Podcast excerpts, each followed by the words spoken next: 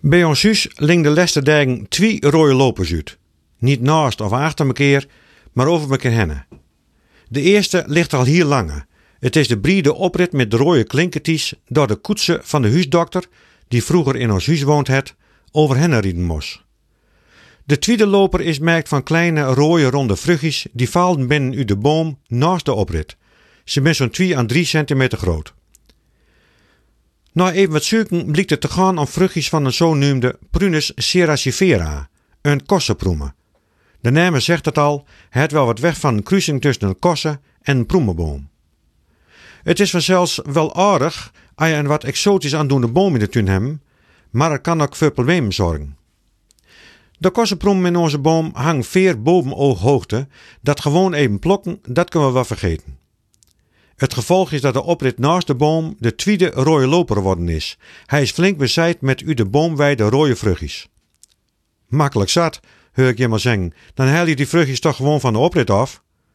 Zeker, en dat heb ik vanzelfs ook gedaan.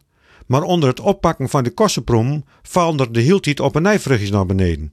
Het is dweilen met de kranen open dat ik heb al een paar dagen dagelijks aan drie keer toe dat stok oprit afvegen moeten om het rode klied als het ware naar ene kant op te rollen.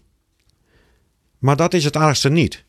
Vervelender is het als zo'n kossenproeme je op de kleren valt en hij stokkend gaat. Dan wordt het een hele toer en krijgt de vlekken er weer uit. Hetzelfde geldt voor de smerigheid die je op het vloerklied kring als je op zo'n kossenproeme stap bent en dan het huis ingaan.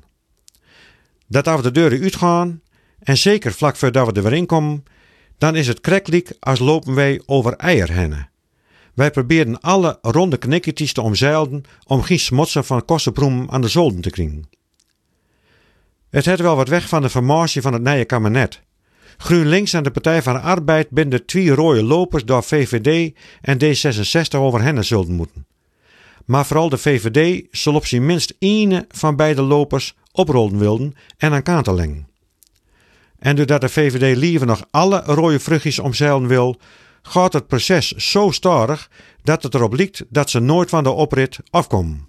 Dat ze nooit eens tot een nieuw kabinet komen zullen. En onder wiels roegelen de problemen maar deur.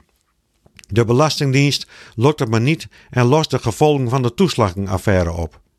Door de coronacrisis konden 770.000 examens voor het driebewijs niet doorgaan. Haast elke maand komt er wel een nieuw klimaatrapport uit. Maar demissionair als de regering is, kunnen en mogen ze er niks aan doen. Het is soms een zo noemd omstreden onderwerp en daar mag de regering niks met. Ze mogen alleen maar op de winkel passen. En zo kan ik nog wel even doorgaan. Iedere keer weer roegelen de vruchtjes naar beneden, daar smotsen van komt je er niet voor oppassen.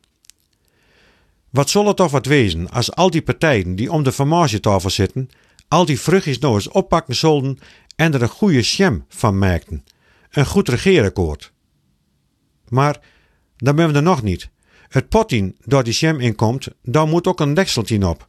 Er moet een nieuwe minister-president komen. En Mark Rutte, het dekseltien dat daar op basis van de uitslag van de verkiezings het meest voor een aanmerking komt, is toegelieke aardig omstreden. Buiten de VVD om hem alle partijen last had van blazerijen.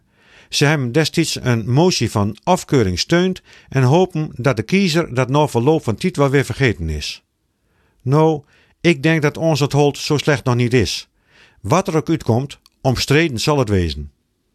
Intussen heb ik wat kossenproemes gemerkt. Gelukkig had ik nog wat lege potjes staan, door overal een passend dekseltje bij zat.